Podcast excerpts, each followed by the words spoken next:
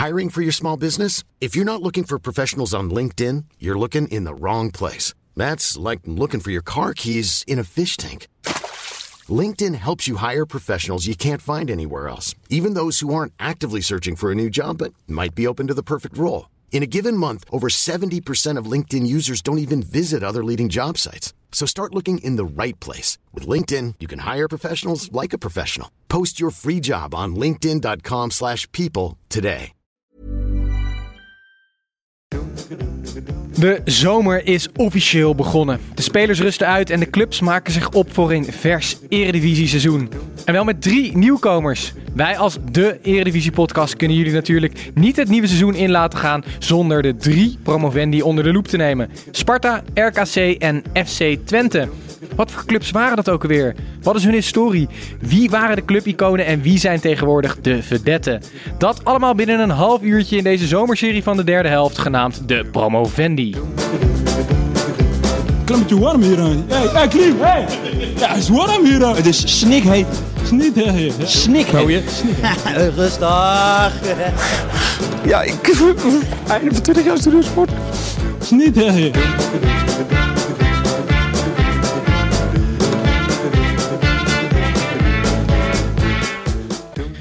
Luisteraars, welkom. Aflevering 1 van de zomerserie waarin wij dus drie promovendi verwelkomen in onze eredivisie. Door even op te halen wat voor, de, voor clubs dit eigenlijk uh, zijn.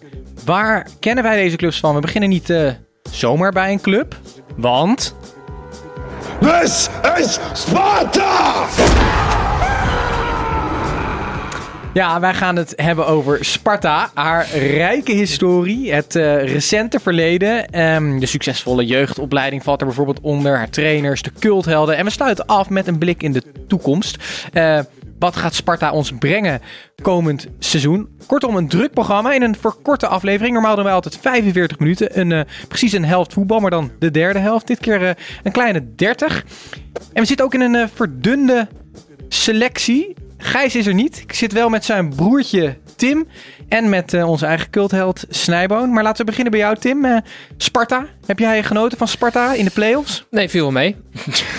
ja? ik, vond, uh, ik vond ze niet indrukwekkend. sterker nog, ik merkte bij mezelf dat ik een, een, klein beetje sympathie kreeg voor de graafschap. Want die speelde gewoon hartstikke goed toen. Um, en Sparta heeft het uiteindelijk met een beetje hangen en wurgen gered. Dat neemt niet weg dat ik verschrikkelijk blij ben dat ze er weer zijn. Maar dat is een ander verhaal. Oké. Okay. Snijboon, als jij aan Sparta denkt, wat uh, schiet je als eerste te binnen? Ja, ik, uh, we hebben natuurlijk wel we hebben onze gedegen research gedaan voor deze aflevering. Maar toen we, toen we besproken dat we deze serie gingen doen, moest ik, ik moet bij Sparta altijd maar aan één ding denken. En dat is de voorhoede in het seizoen. Volgens mij was het 2004-2005. Um, toen speelden zij in de, in de eerste divisie. En um, toen hadden zij als voorhoede um, Ricky van den Berg, Danny Koevermans. Hij schoot altijd op de lat, hè, Ricky? Ja? En Riga Mustafa. Ja. En die drie bij elkaar, die maakten met z'n drieën in een uh, competitieseizoen met z'n drieën 68 doelpunten. Mm -hmm. En nog 10 erbij in de play-offs. En um, Danny Koefmans uh, had er 24 en de andere twee 22. En die zijn dus ook met z'n drieën bovenaan de topscorerslijst geëindigd. Maar ze zijn nu dus geen kampioen geworden. Uiteindelijk tegen Helmond Sport wel gepromoveerd. Maar ik weet nog wel... Die, Wanneer was dit? In 2004, 2005. en die drie voorin... Dat was uh, op vrijdagavond um, eerste divisie samenvattingen kijken. Was echt een feestje. Omdat er gewoon altijd minstens twee goals van die gasten bij zaten. Maar wie gaf daar de assist eigenlijk? Dat oh. zij ook op elkaar. Jongens, ik hoor hier al heel veel zalige herinneringen rondom de club. Sparta, dat gaan wij meer doen in deze uitzending. Zoals al aangekondigd, we gaan het hebben over de historie eerst. Daarna het recente verleden en tot slot de toekomst. Maar laten wij beginnen bij uh, de historie van Sparta.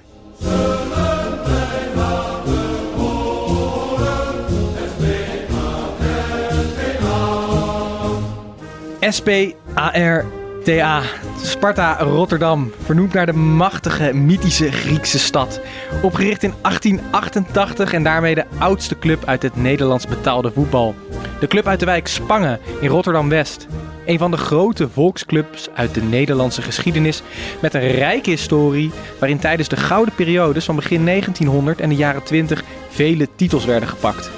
De toen nog grote broer van stadsrivaal Feyenoord Want Sparta was heer en meester in Rotterdam en omstreken. Met haar karakteristieke rood-wit gestreepte shirt, het kasteel als onneembare vesting en het zo onmiskenbare clublied. Sparta was de club waar spelers als Theo, de Tank, Lazaroms en Louis van Gaal het klassieke tricot droegen. De club met een onverbiddelijke supporterschare gevuld met culthelden als Hugo Borst en Jules Dilder. Mannen van de derde helft, vertel mij meer over de historie van deze verse Eredivisionist. Dat is wel een lastig woord, hè? Dat je, dat je nou daarover struikelde. ja, precies. Maar Hey, mooi. Als ik, in aan, mijn ogen. ehm, als ik aan Sparta denk, die, die vraag die stelde niet aan mij. ik heb altijd een beetje het gevoel dat Sparta een enorme rol heeft gespeeld in het fundament van het vaderlandse voetbal. Ben je dat met me eens, Snijboon? Of niet? Los van dat het zeg maar de, de, de oudste club is, hè, de oudst betaald voetbalclub, hebben ze, ehm, eh, zijn ze zeer revolutionair geweest ook in de ontwikkeling van het voetbal in ons land. Ik neem jullie even mee naar een aantal verschillende kleine feitjes. Ehm, bijvoorbeeld, Sparta was de allereerste club in Nederland die netten in het doel hing. Snijboot? Zo, Wat deden ze daarvoor dan? Ik denk eh plastic zakken of zo. Mensen. ballenjongens. Plastic Jassen, zak. met jassen. Oh ja, jassen voor palen. Zeker. En ze, eh, zij introduceerden, dat is zeer leuk, zij waren de eerste club die op de Nederlandse velden een, een kopbal lieten zien in, betaal, in betaald voetbal. Wist je dat, wist je dat of niet? Nee. Dat is toch fantastisch? Ja. Het is een hele eh, revolutionaire club. Moet, je, moet, je, moet je deze horen. In, in 1896... Moet je deze horen? In Alsof die 18 moppen staat te tappen in de kroeg. Ja, dit is ook echt een mop. Want in 1896 wilde Sparta vrouwenvoetbal invoeren. Ze waren bezig met een, een vrouwenelftal van Sparta. En eh, daar gingen ze toen mee naar de bond met het plan van... wij willen graag de Rotterdamse vrouwen ook wat plezier gunnen. En eh, nou, die moesten niks hebben van die, van die nieuwerwetse club uit Rotterdam. Dus dat eh, plan werd meteen afgeschoten. Maar zij waren dus verschrikkelijk vroeg bij. Sparta was de allereerste Nederlandse club die een buitenlandse tegenstander had. Ze nodigden de, een, een Engelse club uit...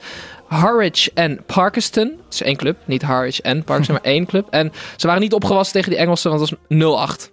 Ehm, maar ze waren de eerste die... Maar voetbal is hè, uitgevonden in Engeland, dus dat is geen schande. Zeker. Maar ik heb altijd het gevoel dat Sparta voorop loopt. Ehm, en, en, en nu vind ik, als ik aan Sparta denk, denk ik aan, aan een romantische, prachtige traditieclub. Ook met dat hele mooie shirt waar we het net over hadden. Ja. Ik ga wel even door, want dat shirt is ook iets moois. Ajax, die, die redelijk oude club ook, die kwam in 1911, wilde die betaald voetbal gaan spelen. Of in ieder geval eh, professioneel voetbal.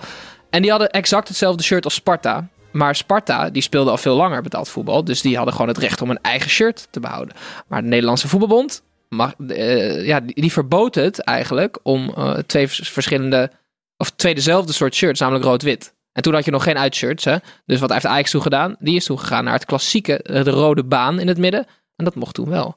Dus Sparta heeft eigenlijk ook invloed gehad op het prachtige shirt van Ajax. Kijk eens aan, maar ehm, Dat doet me altijd Ik- denken ik- aan eh, hoe ja? Arsenal aan hun tenues is gekomen. weet je het toch weer naar Arsenal te trekken? Ja, nou, maar dat is wel een leuk we hebben verhaal. een hele Die hebben ooit- speciale uitzending Volgens mij, Sparta. ik dacht dat het in de jaren 20 of in de jaren 30 was. Maar toen eh, moesten zij een wedstrijd spelen en toen hadden ze geen shirts meer. Volgens mij was er toen iemand die bij de club Ajax betrokken was, eh, was in Londen. En die heeft toen ehm, Ajax shirts of over laten komen of had hij al bij zich. En zo is ook Arsenal aan zijn wit-rode shirt gekomen. Een Nederlands tintje. Ja, als, ik aan, als ik aan Sparta denk, dan denk ik toch eh, vrij snel aan het kasteel. Mhm. Eh, ik vind dat een, eh, een, een, een, een prachtig stadion met heel veel sfeer. Hebben we daar nog wat historisch over? Nou, ja, als het, in- ja, in- jij bent de historicus, Snijboon. In, in, in de research ehm, naar Sparta ga ik natuurlijk zo ver mogelijk terug. En als er ook nog dingen een kasteel heten, dan gaat mijn historisch hart natuurlijk eh, harder bonzen. Hè? Dat jouw historische vallers overeind staan. Zeker, die salueert dan. Ja, zeker. Ehm, het is gebouwd in. Ik heb dit niet allemaal opgeslagen in mijn hoofd, jongens, want daar is de technologie voor tegenwoordig. Ehm, het is vernoemd naar. Henk Kasteel. Nee, Peter, zijn broer. Oh, oké. Ja. Eh, in de 80-jarige oorlog ehm, komt het eh, bouwwerk, het slot van Spangen, Mhm. Dat in de Spaanse polder eh, ligt eh, bij Rotterdam. Is dat een Spaanse polder? ja. Oké. Daar, daar woonden wat, eh, wat Spanjaarden, denk ik. Mhm. Ehm, en dat wordt in 1572 onherstelbaar verwoest door de Spaanse troepen. En de ruïnes blijven liggen tot ver in de 19e eeuw. Totdat Sparta in 1916 het kasteel daar bouwt. En dus vernoemd naar dat oude slot Spangen. Ehm, en nou denk je, eh, ehm, het kasteel ligt midden in de stad. Het is Mhm. echt zo'n echt in, in zo'n dorpswijk. Echt zo'n stadion waar je lopend lekker heen gaat op zondag en lekker je wedstrijdjes kijkt. In het begin, niets was minder waar. lag aan de overkant van het Schie. Ehm, mensen moesten allemaal met het pontje naar de wedstrijd, want er was nog geen weg naartoe.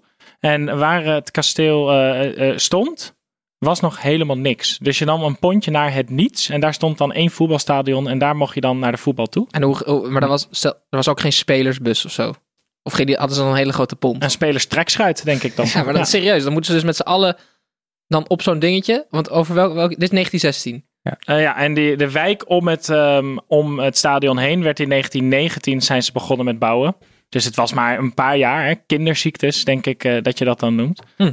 Maar ehm, Nou, genoeg, genoeg geschiedenis een voor vandaag. historische Heel veel, heel veel geschiedenis komt hier eh, naar boven toe. We hebben het natuurlijk ook eh, over die eh, ja, echte historie van Sparta. Maar daar koop je tegenwoordig eh, vrij weinig voor. Ja, Dus van we- nostalgie kan je niet vreten, Titus. Precies. Laten wij eh, vooral eh, een, een stap maken naar de wat eh, recentere eh, historie van deze club Sparta.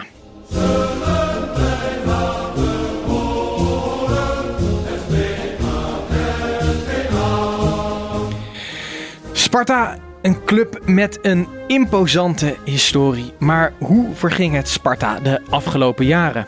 Eredivisie, Jupiler League, dan weer Eredivisie, dan weer keukenkampioen en nu weer Eredivisie. Wat kenmerkt het hedendaagse Sparta? Is het nog steeds de club met een van de beste jeugdopleidingen van Nederland, waar ieder een Spartaanse opvoeding geniet? Wie waren de smaakmakers op het veld de afgelopen jaren? En wie waren de smaakmakers buiten het veld? Want naast de trouwe fans en frivole spelers moet het ook bestuurlijk kloppen daar in Rotterdam-West. Stond er afgelopen jaren een sterk bestuur aan de top? Stonden er imponerende trainers langs het veld? Mannen van de derde helft, vertel mij meer over het recente verleden van deze eredivisionist.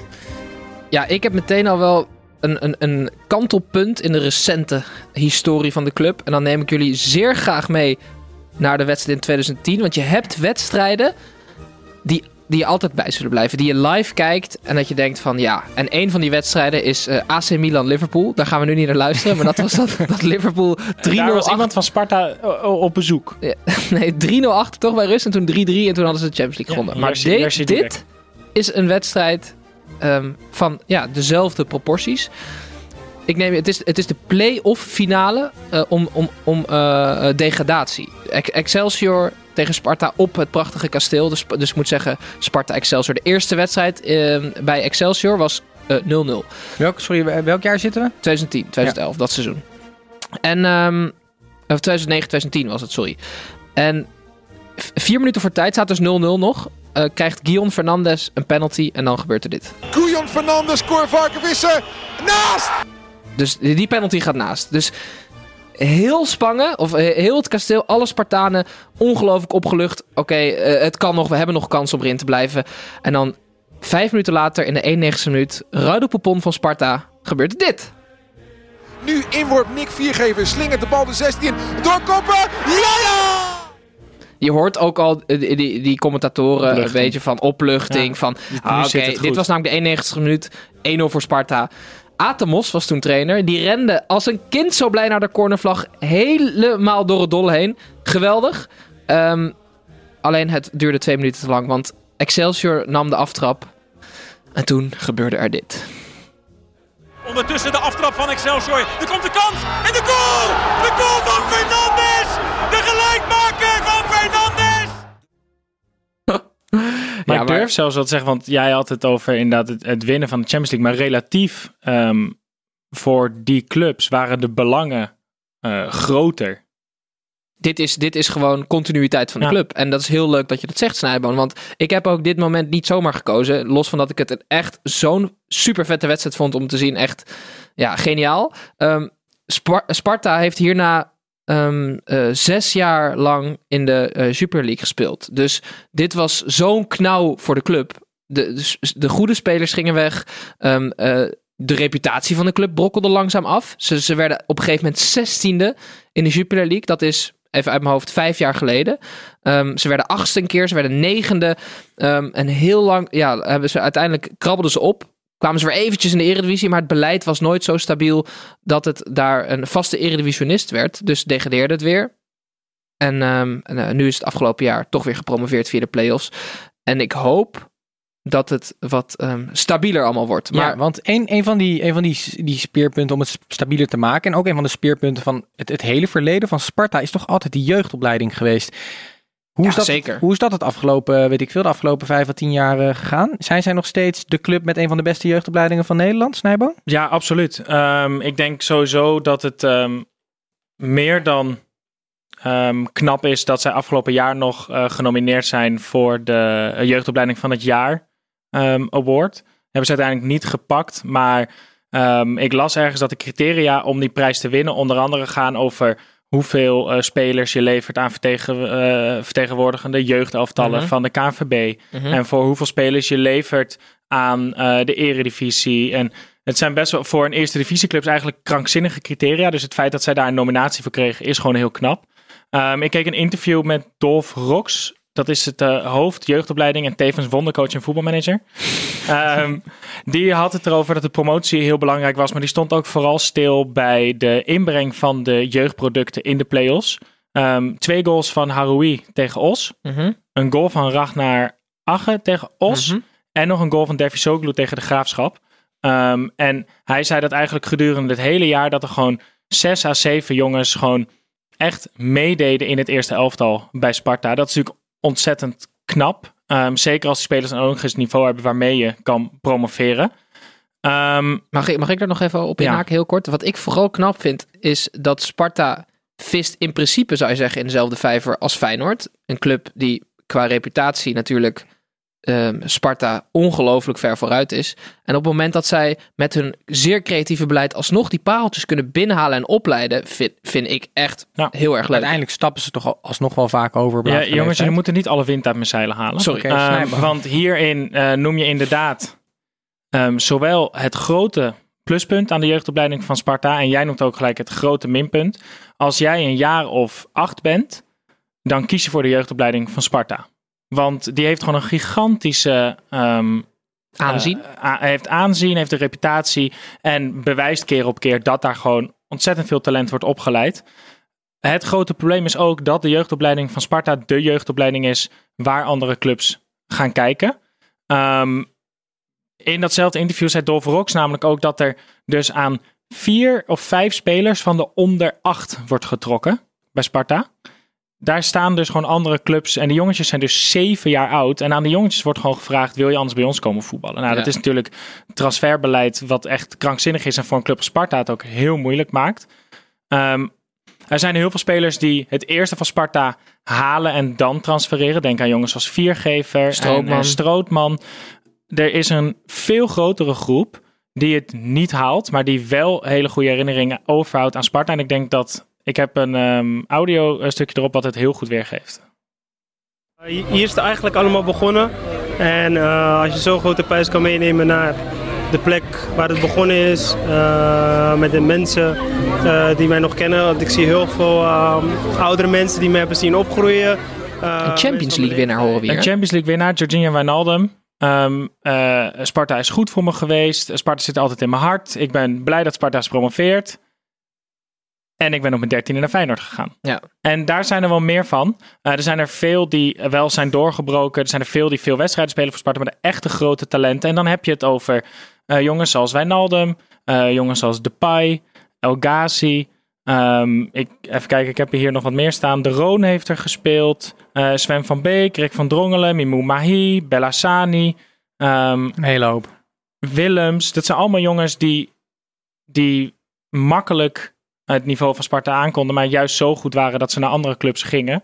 Ehm, en dan leid je dus eigenlijk op voor de concurrentie. Weet jij wie van al die spelers het meest heeft opgeleverd? Want ik ben natuurlijk even in de geschiedenis van de transferklappers van Sparta gedoken. Dat is van Drongelen dan, denk ik. Dat heb je mis. Hm. Nee, het is een speler die jij nog niet genoemd hebt. Nee, gaan we. UA?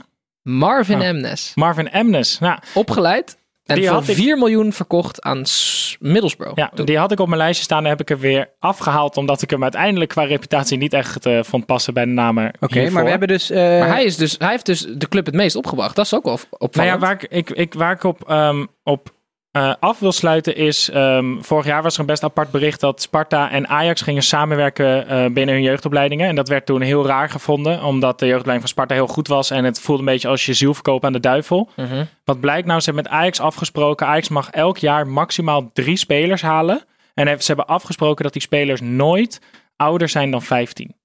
De spelers die echt al naar het niveau van het eerste elftal toegroeien, daar mag Sparta aan verder bouwen. Ja, maar Snijboon, alsnog vind ik dat raar.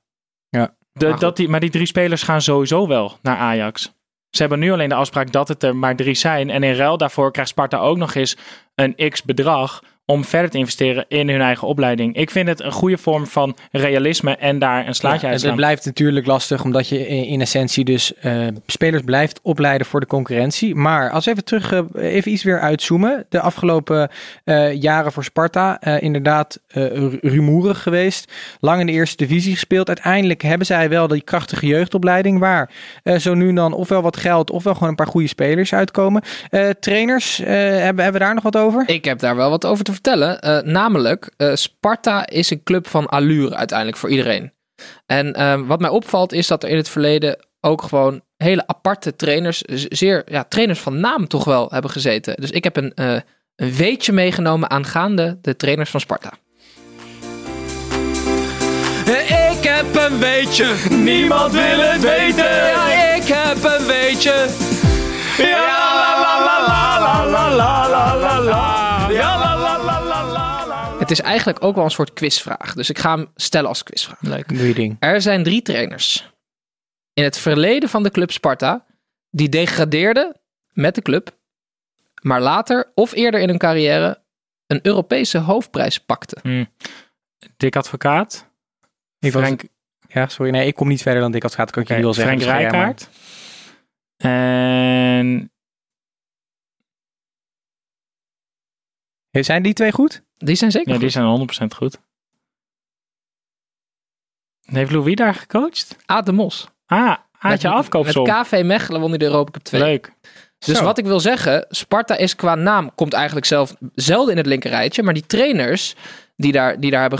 Kijk, advocaat, die had, die had al die UEFA Cup gewonnen. En gaat daar gewoon daarna vrijwillig naar Sparta. Omdat het gewoon een prachtige club is, jongens. Dus wees blij. Het, Huh? Inderdaad, wij zijn ook meter. blij. En doordat het zo'n prachtige club is, waar ja. soms dit soort prachtige coaches, trainers, spelers terugkeren, is die toekomst misschien ook wel, eh, eh, wel heel zonnig daar in Rotterdam-West. Dus laten wij het gaan hebben over de toekomst van Sparta.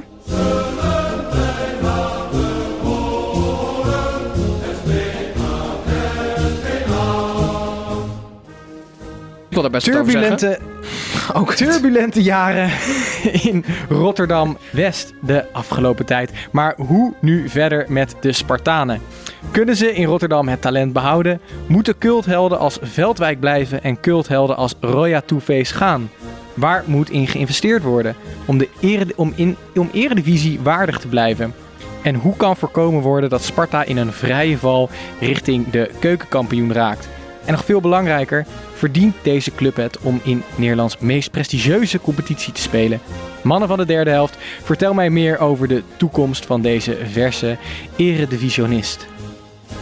Ehm, ik denk dat als je de afgelopen, eh, wat is het, 20 minuten hebt geluisterd, dat eigenlijk de historie en de reputatie van Sparta ehm, het de club al doen verdienen dat ze in de Eredivisie spelen. Het is eigenlijk in Zeker. alles een Eredivisie club. Ehm, alleen zij hebben de afgelopen 10 jaar het gewoon best wel moeilijk gehad. Het klinkt heel logisch. Het is ontzettend moeilijk tegenwoordig. Maar de talenten behouden hoe ze dat dan ook gaan doen. En dat ergens zal je moeten investeren voordat je kan oogsten. Of je moet een generatie hebben die later doorbreekt. Of jongens die willen blijven. Maar er loopt zo ontiegelijk veel talent daar rond. Dat moeten ze eruit halen. Ehm, ik las positieve berichten over dat ze ook wat randvoorwaarden wel echt gaan verbeteren. Het kasteel wordt eh, verbouwd. ehm, eh, opgeknapt. Ehm, het hele jeugdcomplex en trainingcomplex wordt aangepakt. En de club gaat weer terug naar normaal gras. Of in deze zomer al, of in de winter. Ehm, zo creëer je wel weer het, een aantrekkelijker plaatje. Ehm, en een beetje mazzel misschien ook Ja, maar Snijboon, mogen we ook discussie voeren of niet? Ja, mag Nee.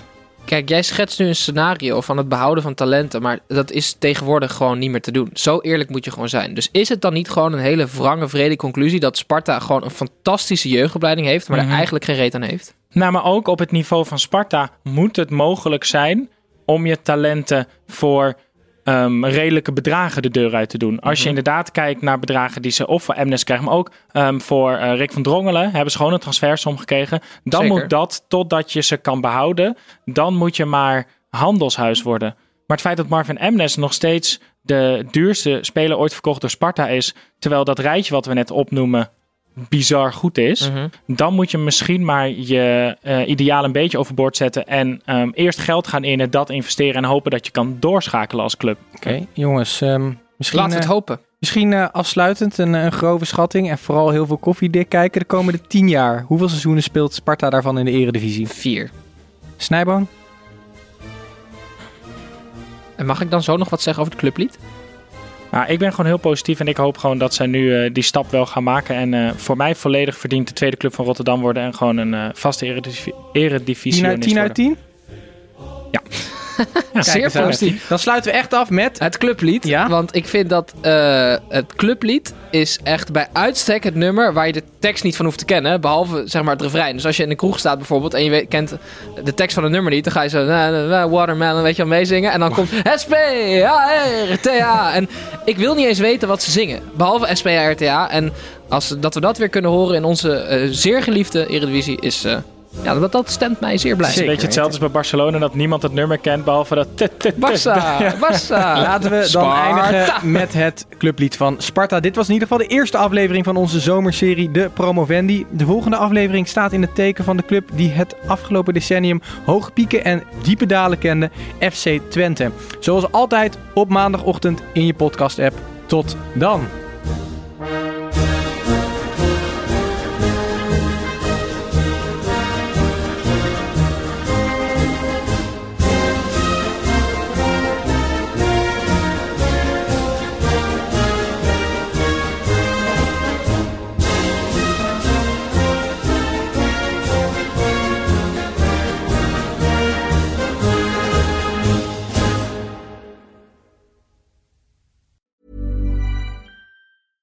Als je toch de tijd neemt om een podcast te luisteren, dan kan het maar beter je favoriete podcast zijn. En elke maand nog in je favoriete podcast-app. Snapt iemand nu dat de podcast ook echt je favoriete podcast heet... en dat het gemaakt wordt door Stefan de Vries, Julia Heetman en Sean Demmers? Waarom praat je over jezelf in de derde persoon? Waarom, waarom, er staat hier Sean Demmers en Julia Heetman. Waarom moet jij nou weer voor mij? Dat ging per ongeluk, Sean. Ja, dat ging per ongeluk. Ja, jezus. Steve, jij moet nog nee zeggen. Oh, nee.